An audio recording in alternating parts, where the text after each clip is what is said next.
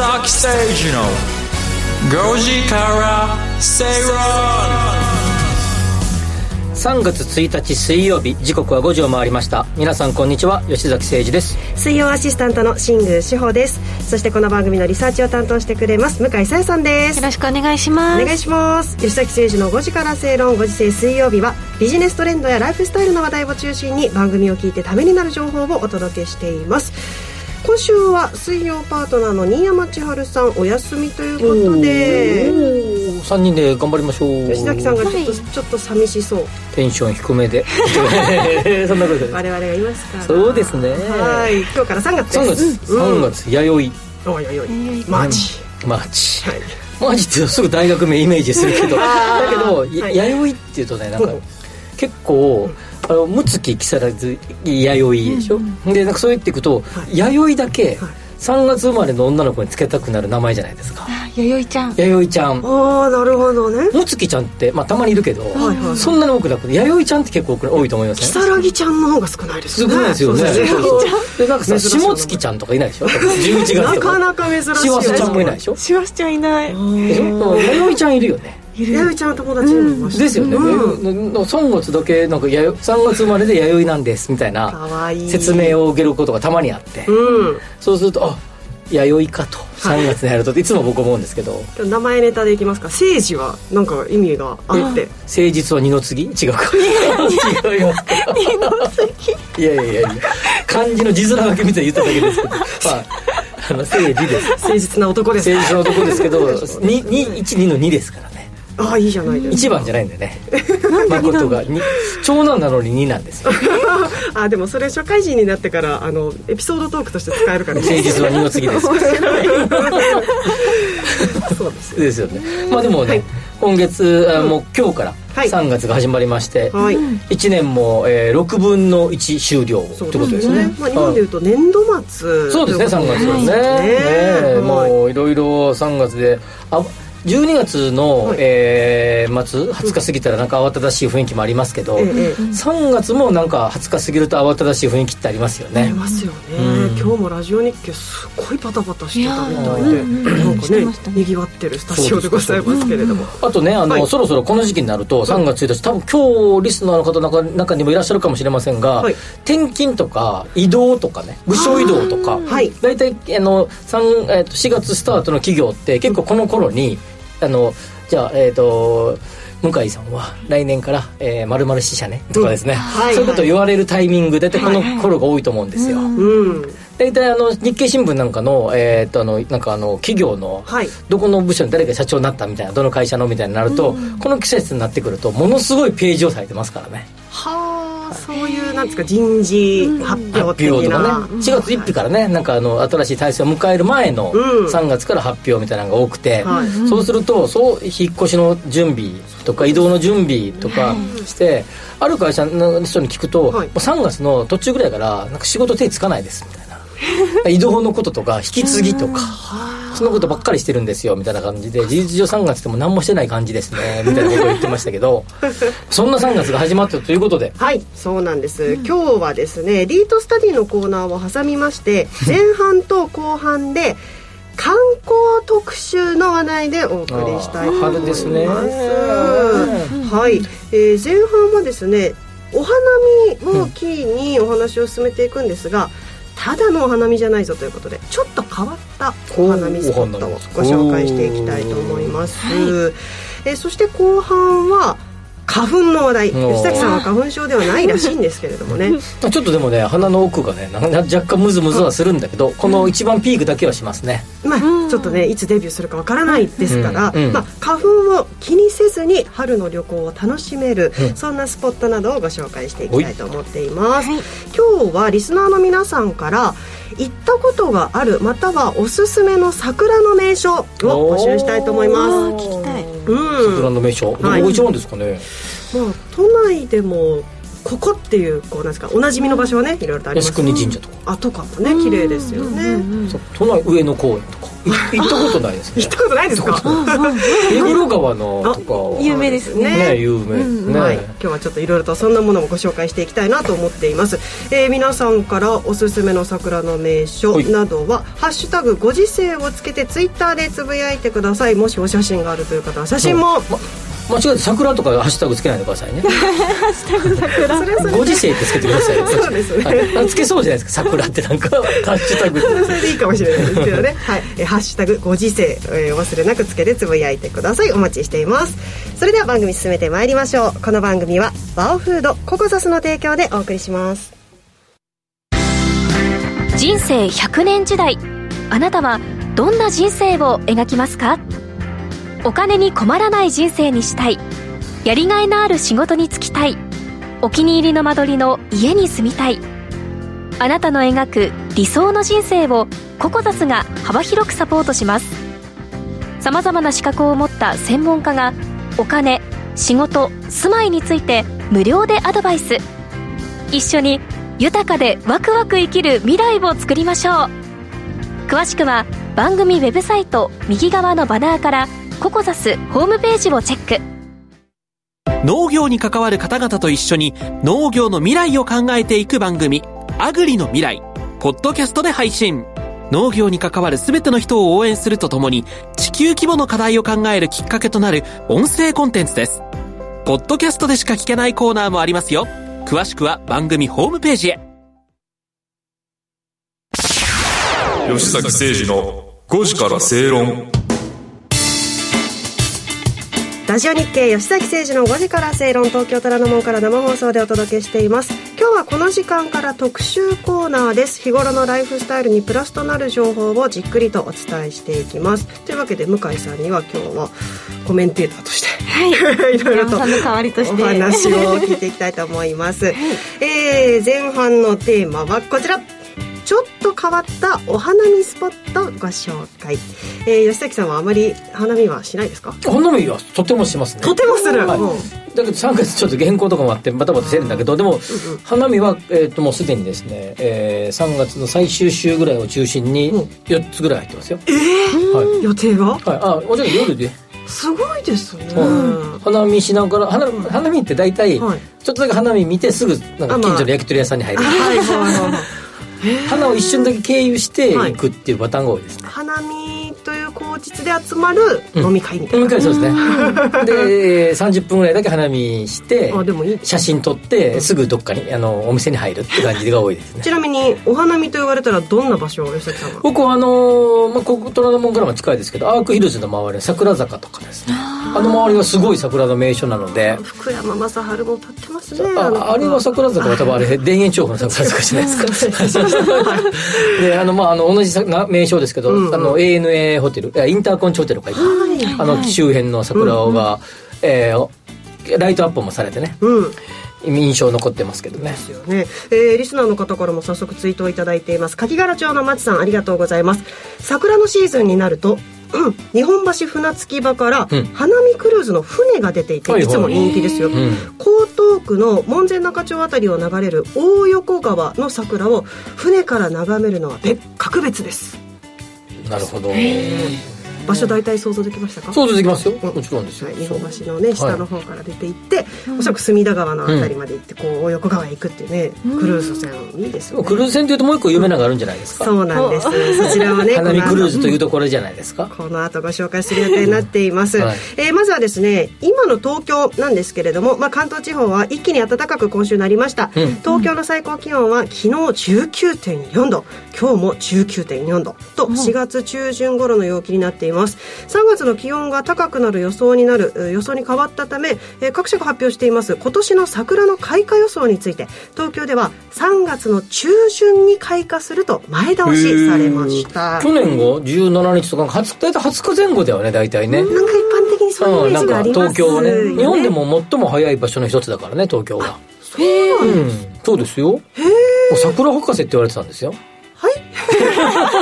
なん なん。か自撮り用ではなくて、はい。桜博士。って言われてたんです。よは。い。大体去年が21だったかな？その前が17なんか17とかなんか20日前後ですよ大抵。桜エコノミスト、そうです。桜のミックス桜のミックス。めっちゃ感じいきましょうか、まあ、一般的にですね、ええ。2月1日以降毎日の最高気温を足していって、うん600度に達しますとうん。桜が開花すると言われています、うん。今週は平年の最高気温を超える日が続くことから600度の到達予想日が前倒しされたと考えられます。ちなみにディレクターが調べてくれました。昨日までの最高気温累計は338.8度うんなんとも分かりづらいと言いますか。半分超えましたねそうですね。そういうことになりますね。えーこの先3月の平年気温であります。14度で進んでいきますと、計算上は3月19日頃に600度を超えるという見込みになっています。まあ、行動制限のない夏休みや年末年始になったことを考えますと、今年は各地でお花見イベントや公園でシートを広げて宴会なんてこともね、可能になると考えられます。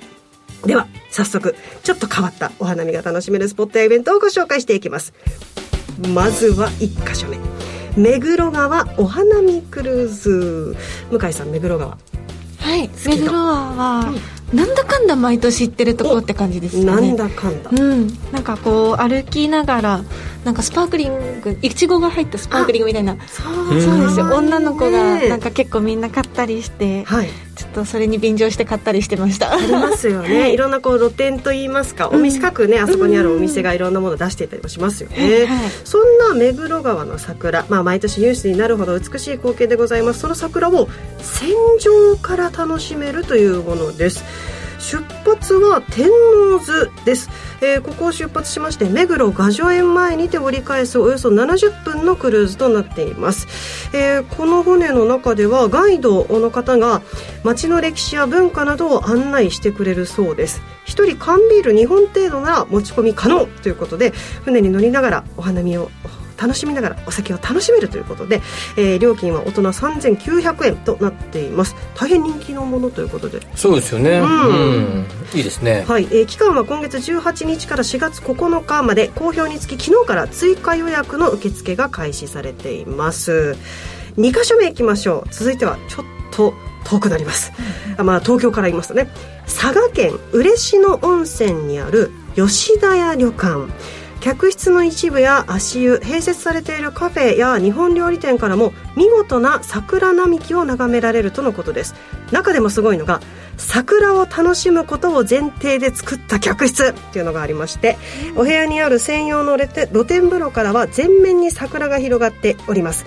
旅館にいる間中至る所で桜を楽しめる桜尽くしの旅館となっています。うん。写真を今日はえー皆さんにお見せしておりますが2枚目の写真どうですか佐々木さん？行ってみたいですね。いいですね。えお部屋にある露天風呂から大きな窓の外には桜がパーッと見えるということで。あのー新高輪プリンスと高輪プリンスと桜タワーって3つが並んでるエリアがありますけど。品川高輪エリアですね、はい。高輪エリアね、はい。あそこからの高輪あ桜タワーからですね、はい。こう見るとちょうど段になってるところにこたつがあってですね。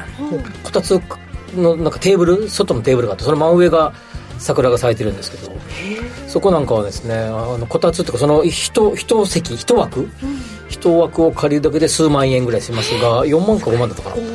であそこなんていうのは絶景な感じでこういうふうに桜をなんていうかな景色としたうん。客室っていうのはいいですね、いいですよね、うん。この嬉野温泉ですが昨年秋に西九州新幹線が開通したことで、博多から鉄道で1時間ほどで行けるようになりました。佐賀県は今月下旬にかけて桜満開を迎えると見られます。最後は、えー吉崎さんも、まあ、場所としては馴染み深い大阪でございます。行ったことない。そうですか。ちっちゃい頃に行ったことあるぐらいですけど、はい。まあ、関西出身というだけで。それそれだけです。失礼しました。大阪出身でもないし。失礼しました、えー大阪の中心で桜を味わい尽くすのはいかがでしょうか？大阪市にあります造幣局では毎年およそ130品種300本以上の桜並木が立ち並びます。その満開の時期に合わせて毎年4月上旬の1週間限定でその桜並木を一般に開放する桜の通り抜けというイベントが行われています。大阪の春の風物詩として知られているそうです、まあ、コロナの影響で3年ぶりに昨年開催されたんですけれども入場するには今月中旬頃から始まる先着順での申し込みが必要大変人気のイベントだそうです、造幣局の桜はあれですよねソメイヨシノだけじゃないいろんな桜があるんだよねそのようですね。はい、だからまあ時期がずれるっていうことですようん、ね、4月上旬という話があります、まあ、ここまでのなんかいろいろなこう600度とかうんぬんかんぬんこれ基本的にソメイヨシノの話だからねそうですね。すでにあの、えーもうあの河津桜とかね。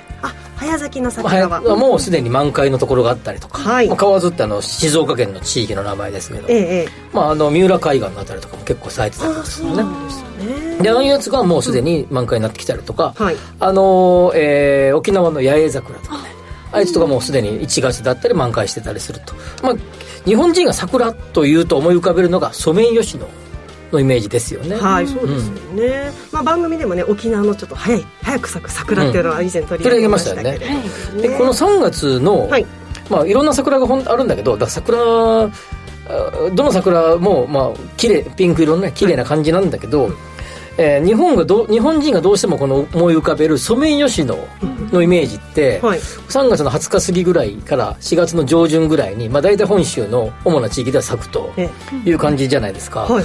まあ、先ほどの、えー冒頭で喋った年度が変わるとかえーそこで、まあ、例えば卒業とか入学とかですね、まあ、区切りの時にもタイミングにちょうど咲く。うん。そしてさらに、えーまあ、冬から春へへのこうなんか新しい扉が開くはい。とか、もっと言うと、えー5月4月の終わりぐらいか5月ぐらいに入ると田植えとかし始めたりとかして、まあ、我々農耕民族の、えー我が国では、はい。ちょそろそろ準備が始まるとかですね、うん。なんかそういう意味で区切りみたいなとか新しい扉が開くとかですね。変わるみたいなタイミングにちょうどなんかいい感じでタイミングよく咲くっていうところからやはり桜っていうのはうん。単なる植物が咲いているだけじゃなくてなんか違う感情を我々は抱くとそうですよ。いうことだと思うんですね。ねえ。なんかこう次の季節の楽しみもそうですし、なんかこう自分の思いを乗せたくなるような、そうですよね。そんななんか幕開け感がすごくあるね。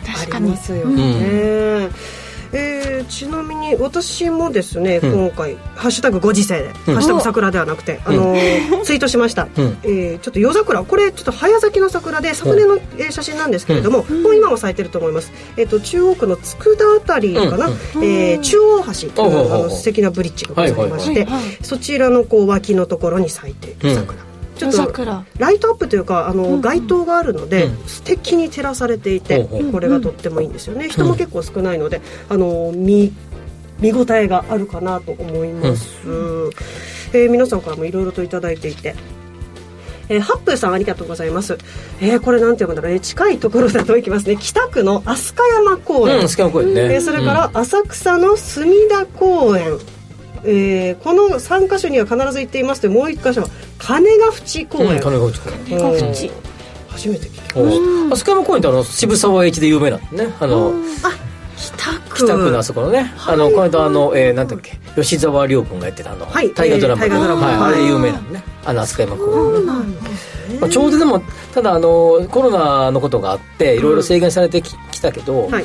えーまあ、先ほど言ったように日本人にとってまあちょうどタイミング的にいいタイミングで咲く桜っていうので、まあ、季節を味わいつつ、なんか先ほどの話と繰り返すようになるけど人生のなんかこう転換点みたいな、誰もが味わう転換点みたいな時で、に差し掛かるわけなんで、まあ、そういう意味じゃなんかあのいろんなものをね噛み締めるタイミング、うん。さまあ、そういうはいうのがこうすなんていうかな花見、さソメイヨシノ実が正しいんだよね本当はね。ソメイヨシノ実。ヨシノ実が正しいんだよね。そうです。確かに。はい。吉崎さんの今年のお花見レポートもはい。また今後楽しみにしたいなと思います、えーちなみに東京で昨年ソメイヨシノが開花したのは3月20日うん。でした、今年はどうなることでしょう？ちょっと早めの予測みたいですね。もしかするとね。ね、はい。楽しみにしたいなと思います。ここまで最初の特集コーナーお届けしました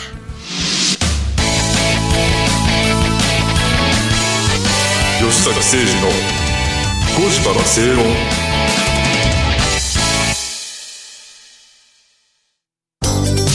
ワオフードのプレミアムなコールドプレスジュース。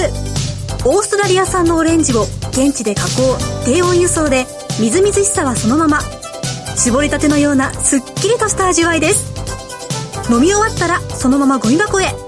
ラベルもリサイクルできるので剥がす手間はかかりません。冷蔵庫にあると嬉しいこの一本。地球と体が喜ぶ未来を作るバオフード四国の皆さん、3月25日土曜日に松山市で無料投資セミナージャパンツアーを開催します。ティア、LA ホールディングス、メディロム、新た、ニューアートホールディングスが IR プレゼン、そして桜井英明さんが新年度株式相場を展望し、注目銘柄を解説します。お申し込み方法はラジオ日経ウェブサイトから、抽選で80名様をご招待。締め切りは3月17日必着です。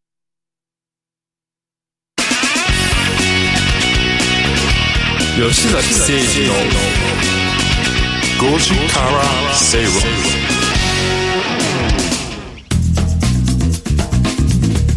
生放送でお届けしています。ラジオ日経吉崎誠二の5時から正論です、今日たくさんツイートいただいています。のりすけさんからいただきました。桜スポットですがマラソンランナーの吉崎さんにおすすめなのはお。3月19日佐賀桜マラソン。おおちょっと待ってそれを言うなのでそれもありがとうございます。あの4月の頭に1週目かなんかの日曜日に日立桜マラソンってのあったと思いますよ。日立？はい。走ったことありますよ。あそうですか、はい一度桜この季節いいんですよとってもうん。ベストシーズンで、みたいですよね、はい、佐賀佐賀県の佐賀。佐賀佐賀県の佐賀。いいですね。行ってみたいねそれ。あの以前は4月第1日曜日に開催されていて、時期的に葉桜マラソンと揶揄されていました。いやいやから、まあ、これあの熱中症対策で2週間前倒しで開催されるようになりました、つぼみマラソンとの声も面白い面白い面白い。いやい今ね俺ね言おうかどうか迷ったんだけど日立桜マラソン走った時に4月のね何年4年前か5年前走った時に4月の8日かなんかだったんだよね、はい。完全に葉桜マラソンその時いやこればっかりはね桜の冠をつけてしまうん。だうん。それはしょうがないかもしれません。えーこちらの佐賀県のマラソンは、えー4年ぶりの今年開催おおいいですね。あそれいい話聞いてありがとうございます。3月19日。3月あもう申し込み終わってるかもしれないあそうですね、うん。ねさ319ね。319覚えとこう、はいありがとうございます、こ今週ね月曜日火曜日水曜日とももうなんかツイッターめちゃくちゃいっぱいいろいろな方が書いてあのね投稿してくださって。はいありがとうございます。昨日はあの天野さんがあのいろいろ喋ってたら「円安を」って聞きました？円安を。円安をっていう。新たなキーワードがね 生まれておりますけれあども聞き逃した方はね、はい。ポッドキャストかラジコで聞いてもらうと、はいなぜ天野博之が円安をと呼ばれるかっていう話がはい、昨日の放昨日の放送ぜひチェックしてみてください、さあここからは続いてのコーナーリートスタディに行きましょう。不動産投資を身近なものとして考えていきましょうというお時間です。今日はまずはリスナーの方からいただきました。ご質問からシェアしていきたいと思います。やれやれくんありがとうございます。ガリガリ君じゃなくてやれやれ君ね。やれやれくんですリートといえば新規物件の購入などのために時々増資が必要になると認識しています。増資すると投資口価格が下落することも多く不可欠とはいえ短期的にはデメリットとも言えると思います。増資が発表されたタイミングで投資家が気をつけるべきポイントはどんなものがあるでしょうか？というご質問いただきました。ありがとうございます。ありがとうございます。これはですね、えーえっと、ま、まあまあ、ま、ま、まそこそこプロっぽい。おプロっぽいぽい。プロっぽい。まあまあ、プロっぽい。で、えっと、まあ、簡単に説明すると、えー増資のタイミングと実際に増あ発表するタイミングと、まあ、実際増資するタイミング、まあ、そこにタイムラグが基本的にありますので発表した後にやると。で、えーこの間で、えー注目はナブ倍率。先週喋ったナブ倍率。週はい理論上数字の計算上だけで言うとですねナブ倍率が1よりも大きければ基本的には増増資により投資家の持ち分はプラス計算上になります、はい。逆に1よりも小さければ増資で持ち分はマイナスになる。というふうに計算上はなると。いうことですがさっき言ったようにタイムラグがちょっとあるのでその間に例えば今のナブ倍率って、えー1前後ぐらいのやつがすごく多くて、えー今日なんか見てても0.9何ぼとか、えー1.0何ぼとかすごく多くて、じゃあそうするとその日の間に多少価格がずれたりするとですね1切ったよんみたいな感じになるかもしれないので、そのタイミングっていうのはちょっと一旦省けばですね、えーその増資のタイミングで、まあ、要は増資っていうのはもう株式、まあ、ある意味え新規株新規の物件を買ってそれで分割するってことですから、えー期待度合いが高ければつまりナブ倍率が高ければですね時価あの時価総額と実際のナブネットアセットバリューの価格が比較したときに、えーネットアセットバリューの方よりも時価総額が高ければですねその分プラスになってるわけですからそこに増資をしてもですね結果的にはプラスになるという計算上はそうなっていくということなんですが、はい。まあ常にこうなるとは限らないんですけど、うん。まあ、基本的な計算上ではそうなるとい。うふうなところで覚えておかれたらいいんじゃないかなと思いますので、まあ、ナブ倍率1よりか上か下かでご判断なされたらいいんじゃないかなと思いますね。やれやれくんご質問ありがとうございました、さあ、えーここからはですね3月に入ったということで、えー今日お話しいただくのは吉井さん。3月のですね決算銘柄はい。のお話をしてようかなと思うんですが、えー、2銘柄毎回大体お話をしますがえーっとですねえー全銘柄中3月決算銘柄は5銘柄。5名がとまあ要は少ない。少ないですね。はい。まあ、スポンサー企業とずらすっていうパターンが多いのではい。3月決算やっぱ多いので世の中、まあ、そうするとまあずれて2月とか1月とかっていう決算がやっぱ多いということですねまあ、年2回決算ということもありですね、まあ、3月じゃなくてもよかろうみたいな判断なのかもしれませんが、まあ、3月決算はまあ5銘柄しかないんですが、これ、えっ、と、先月までここでいろいろ喋ってた時に、全61銘柄中、えー何銘柄です、はいとか言ってたと思いますが、いつもそのようにはい、はい3月1日をもって、えー銘柄が1つ減りました。おということはえっ、と、これ、銘柄が減るパターンって2パターンあって、まあ、はい上場廃止になるパターン。まあ、ももっとネガもっとネガティブなこと言うと、まあ、破綻しちゃうパターンとかも含めて、まあ、廃止になるパターンですね。か、もう一つが合併するパターンですね。A リードと B リードが合併する。これよくあってですね、あのーまあ、似たような、あ同じようなスポン、同じスポンサーが、えー、2つの、えーリートを持っている場合、組み合わせた方がポートフォリオ上とかいろんな戦略上良いんじゃないかと判断をした場合ですね、はい。まあ、合併することがあって、まあ、今回もですね、えーモリトラストがやっていた2つのリートがですね、合併することになりました。で合併の発表は去年の、えー11月だったかなに発表があったんですが実際に、えー、あモリトラスト、えー総合リートとモリトラストホテルリートの2つがこの度合併をし3月1日から、えーまあ、新しい、えー新リートとして生まれ変わったということです。でもともとあった、え2つのリートのうちモリトラストホテルリート。なんとかここでも喋りましたが、はい。なんかビカビカのホテルが5つだけ入っているという 小ぶりなリートなんですけど、はい。小ぶりというか、まあ、サイズはまあまああるんですけどあのほ頭数がすごい少なかったリートなんですけどこれが、えー一旦合併に伴い廃止になりですね。えー、もともう一つあったモニトラスト総合リートの方が名前が変わりモニトラスト投資法人ということで、まあ、あのシンプルなそのままのモニトラストの名前のままのリートになったとはい。いうことで、えー、と番号証券コードでいうと8961が存続しえー、もともと3478だったモリトラストホテルリートが、えー統合された方になって昨日あ違う違う、えー昨日、えー、27日だったかな。27日か。に、えー統合日になったということで、今日から新リートということになりますとはい。いうことです、で合併の比率が1対0.92での、えー合併の比率ということになりですね、えーまあ、えっ、と、まあ、もうちょっと細かく言うと、あの片一方を2倍にしてとか、こう分割してとかっていろいろやり方あるんあるんですが、まあ、基本的に1対、えーまあ、100対92ってことか。ということで、えー統合するということになります。で今日、えー初えーまあ、そういう意味じゃ新銘柄としては初値ですね。まあ、初値の、初値でいいんか。まあ、あとはい言い方的には、えー新銘柄としては初めての、えー終わった時の、えー終値、新銘柄初日の終値か。はいえーで、えー、7万1500円。はいえー分配金利回りはえー4.25%。で、ナブ倍率は0.95%倍ということになってますと。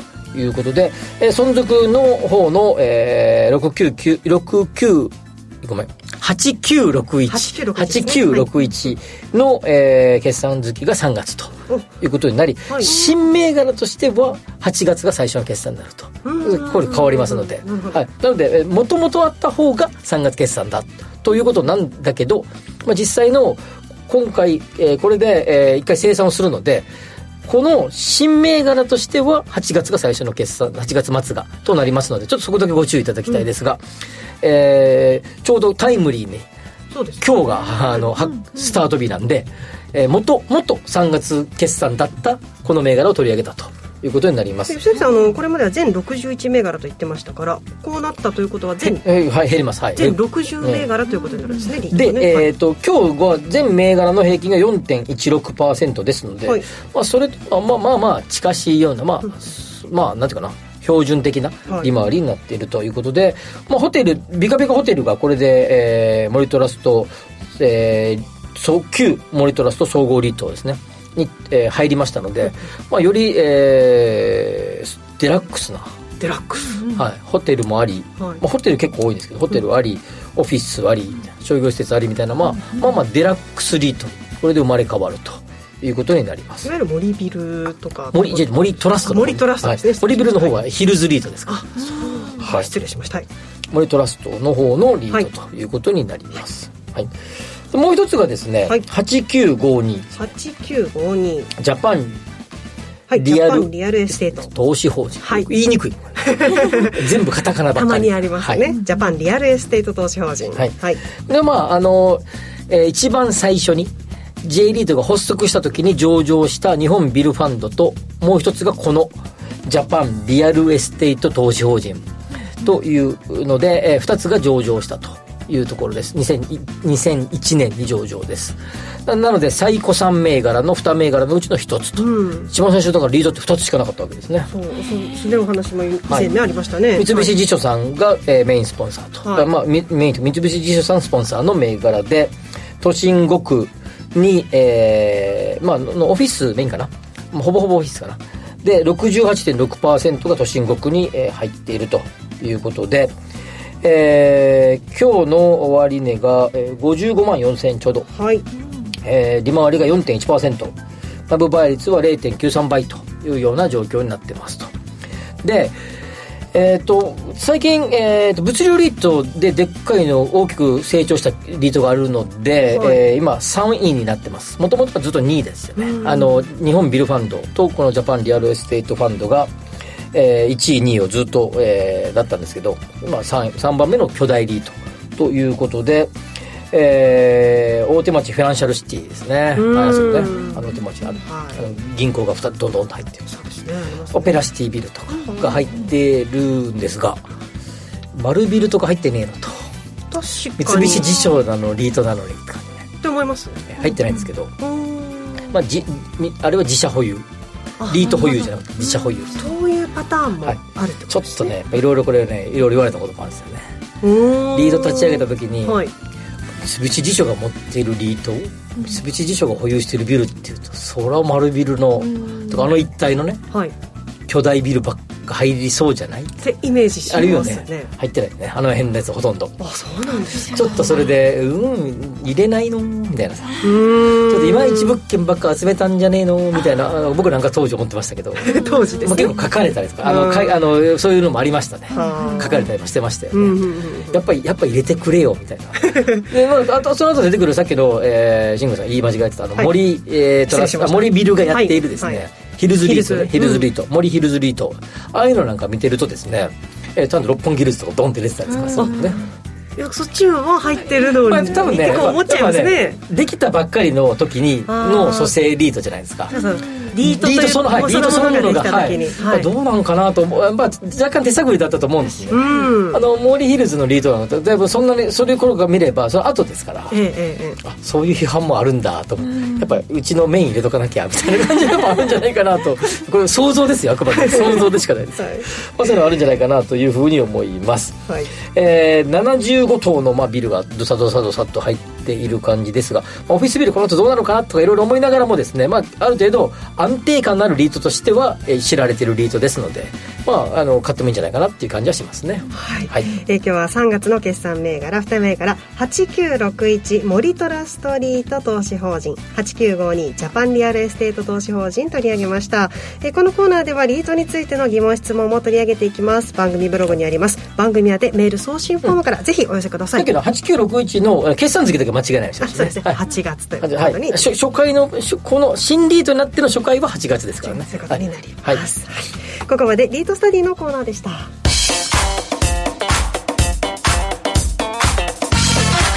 吉崎誠二の五時からスペイロン。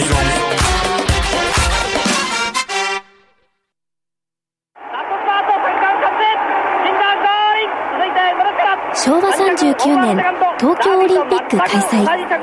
金井熊2番手ハイセイコー3馬身リードしてゴールインハイセイコー勝ちました昭和48年石油ショックでガソリンや紙などが品不足さあ頑張るぞ小栗キャップ抑えジョージホワイトストーン平成2年バブル経済崩壊で株が大暴落ディープインパクトディープインパクトここでかわす平成17年東京秋葉原に AKB 劇場がオープンアーモンドアイ先頭に変わった。11番アーモンドアイ三冠達成ゴールイン。平成30年大坂なおみ全米オープン初優勝。ディアリングタクトリードを取って1着でゴールイン。そして令和の時代。コントレイルだゴールイン。時代とともに競馬とともにラジオ日経。スタートしました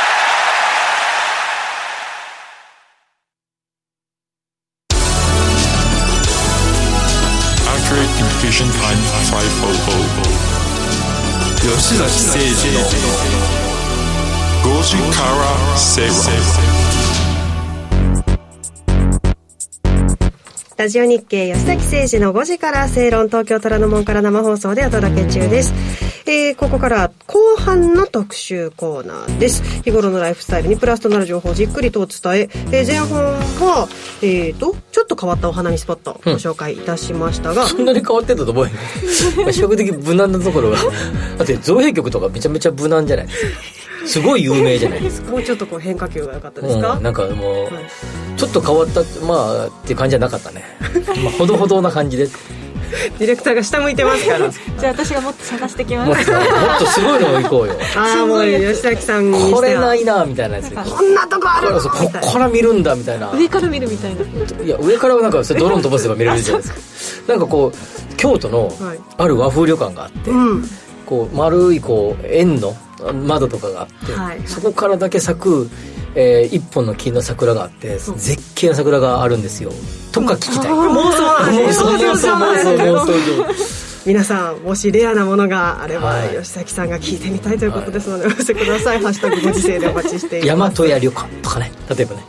例えばの名前がね。その妄想旅館の名前が、ね、ありそうじゃないですか。想像力豊かです、はい、はい、さて、えー、ここからは花粉を気にせず春の旅行を楽しもうというテーマでお届けしていきます、えー、先ほどのコーナー冒頭で今週は気温が一気に上がったことをお伝えしましたが暖かくなると気になるのが花粉でございます。月曜日の放送で吉崎さんは花粉症の症状はないというお話今日のオープニングでもありましたが向井さんは？ひどいんですか？そうなんです。え逆にこのメンバーで花粉症が私しかいないっていうのがそうですよ。マイノリティに、いやいやいやいやいやいや花粉ってでも花粉症の症状の人ってでも50%を境とすると50量少ないでしょ多分。まあどうなんでしょうね。そのことの？人口比ってことですか、うん、もしも8割9割いたとしたらなんか休もうよとかなんか動きにならない。ああ花粉対策。花粉対策でもっといろんな動きがあってもいいと思わない？うん、まあ、どこまでを花粉症って僕は別として確かに。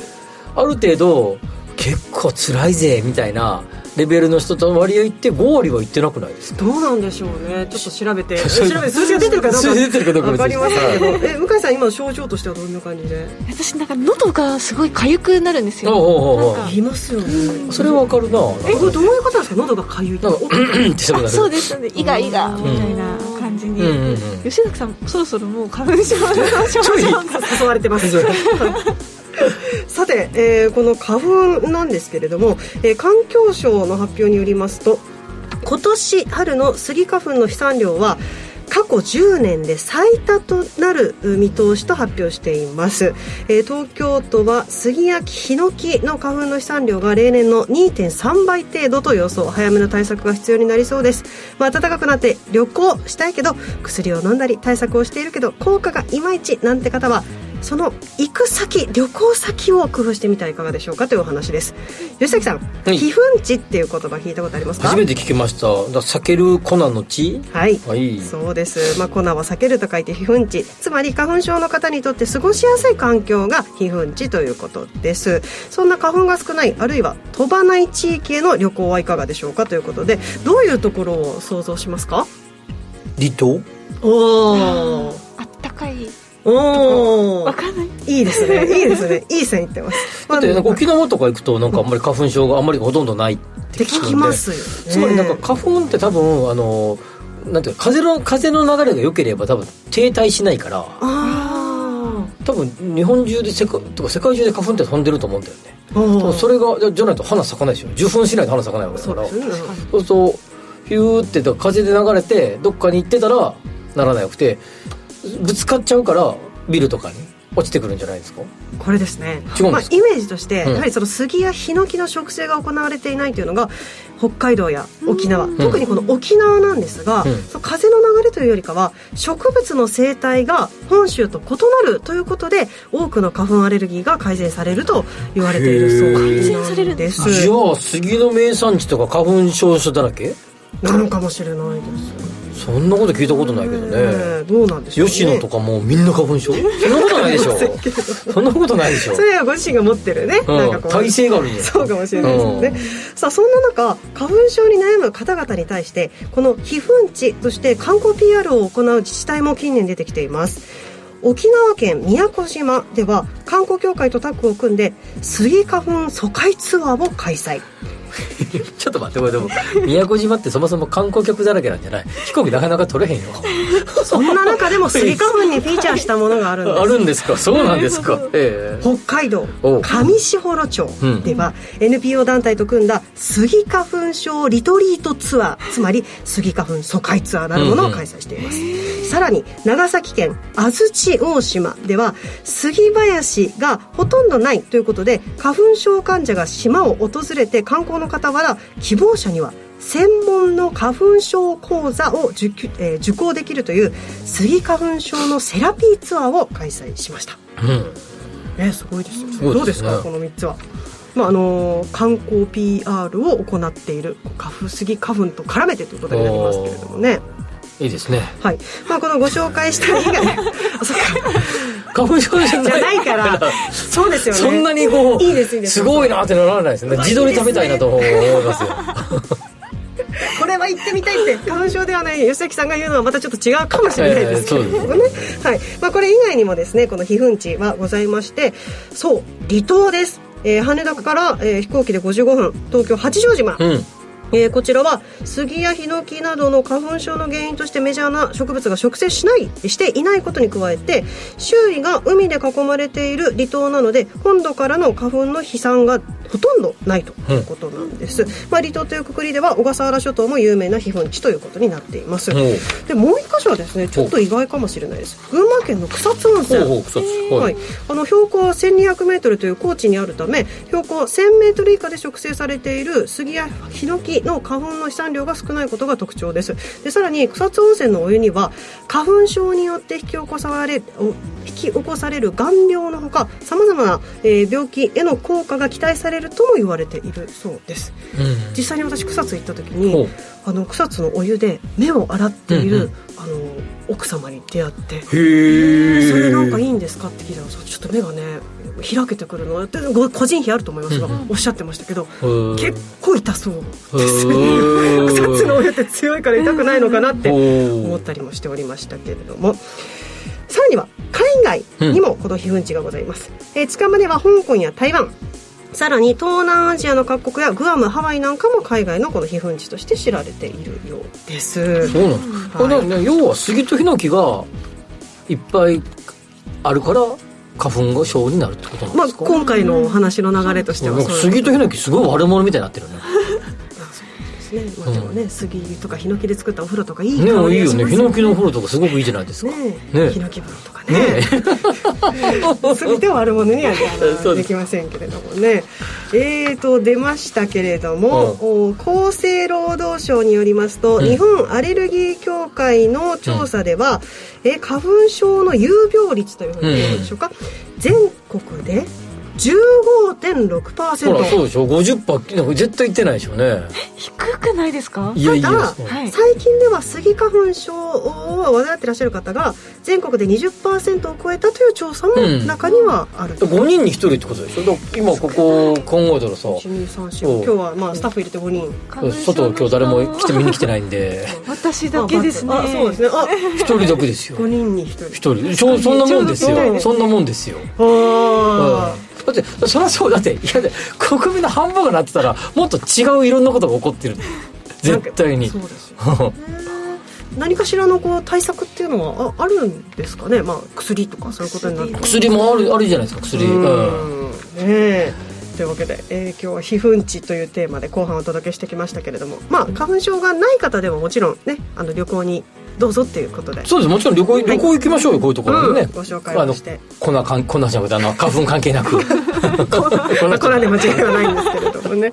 はいお届けしてまいりました、向井さんはもう花粉症つらい今日はティッシュを片手に放送しているわけなんですけども、聞いててどうでしたか、なんかまあ旅行として普通に行きたいってところはあるんですけどちょっと気になったのがなんか改善できるかもみたいなとおころはちょっと気になりましたね。そうですよね、そっか飛んでないからというよりかはそれがちょっとうんねあの病気自体が花粉症自体がちょっと軽くなるんだったら嬉しいなみたいな、ちょっと気になりました、ね沖縄とかね。書いてありますね。はい。皆さんもぜひチェックしてみてください。ここまでの特集は花粉を気にせず春の旅行を楽しもうというテーマでお届けしました。水曜日のこの時間は身近な生活に関する話題やレジャートレンドなど週替わりでウォッチしていきます。どうぞお楽しみにさあ今日は皆さんからさまざまなツイートいただいていますよ。後の祭りさんありがとうございます。来年から福井県でも福井桜マラソン。というマラソンが始まります。全国で唯一フルマラソンがなかった福井県にうん。フルマラソンができると、おおい。いですね。でもそそ桜の季節いっぱいあって1個しか行かれへんけどね。ちょっとずれてたりしたらね草津にもマラソンあるからね草津マラソンってね。あそう確か秋か冬えー秋だった記憶があるね。そこじゃあちょっとタイミングがすずれる。んごい坂なんですよ草津温泉坂なんです坂多いですね。坂ばっかでなんかものすごくしんどかった記憶があります。は出場とい、はい、一回出たことありますね。十何十キロだったかなハーフだったかな忘れたけどすんごい大変でしたね。今年は今年は9月上旬。あそうそうそうそうそんな感じそんな感じ10日俺昔の9月の1週目から2週目だったな。走りやすい暑さですね多分。そうですね。うん。草津温泉熱湯マラソン。そうそうそうそうそうそう。そう出た出た一回。熱湯マラソン 走った後にあの熱いお湯に 入った入ったお目目上がってなんかあんまりあれやけどあの温泉の匂いがもうすんごいも硫黄の匂いが黙々とその中を走って、はいなんかそっちにやられそうでしたねまあね草津温泉はそういうところも特徴あります。でよ走ってなかったら、あこれいいなこういう匂いと思うけど、じゃあほーって言ってる中であの匂いはまあまあ辛かったなっていう記憶がありますこれはあの走ったからこそ分かる。ようなね感想ですよね。はい。というわけでエンディングでございます。この番組はバオフードココザスの提供でお送りしました。なお実際に投資をされる際の判断はご自身でしていただきますようお願いいたします。そうかマラソンの季節でもあるんですそうですねそうですね。えあとだって今週末土曜日、え日曜日は東京マラソンじゃないですか。そうでしたそうでした。そうですね。あの各場所で規制なんかもされね。て東京はねそうそういっぱい看板出てましたよね、はい。吉崎さんは今シーズンはもう出る予定は？今シーズンはね5月の14日から軽井沢ハーフマラソン。久々に復活しようかなと思います。おーじゃあこれから2か月で体を仕上げて。仕上げて今これちょっと落として、はい。落としてですねまあ落と落とそうと思ったら大体3キロぐらいパッと落ちるんですけどそっから先が落ちないんですよね。うーん、えーじゃあ体作りを頑張る春と。マラソン仲間たちどんどんツイッターしてよみたいなね。いろんなマラソン出たぜを教えてください。あそうですね。俺出たよこれみたいなお感じ待ちしております。さあというわけでここまでのお相手は。で吉崎誠二と。向井さやと。新宮志保でした。来週も夕方5時にラジオ日経でお会いしましょう。さようなら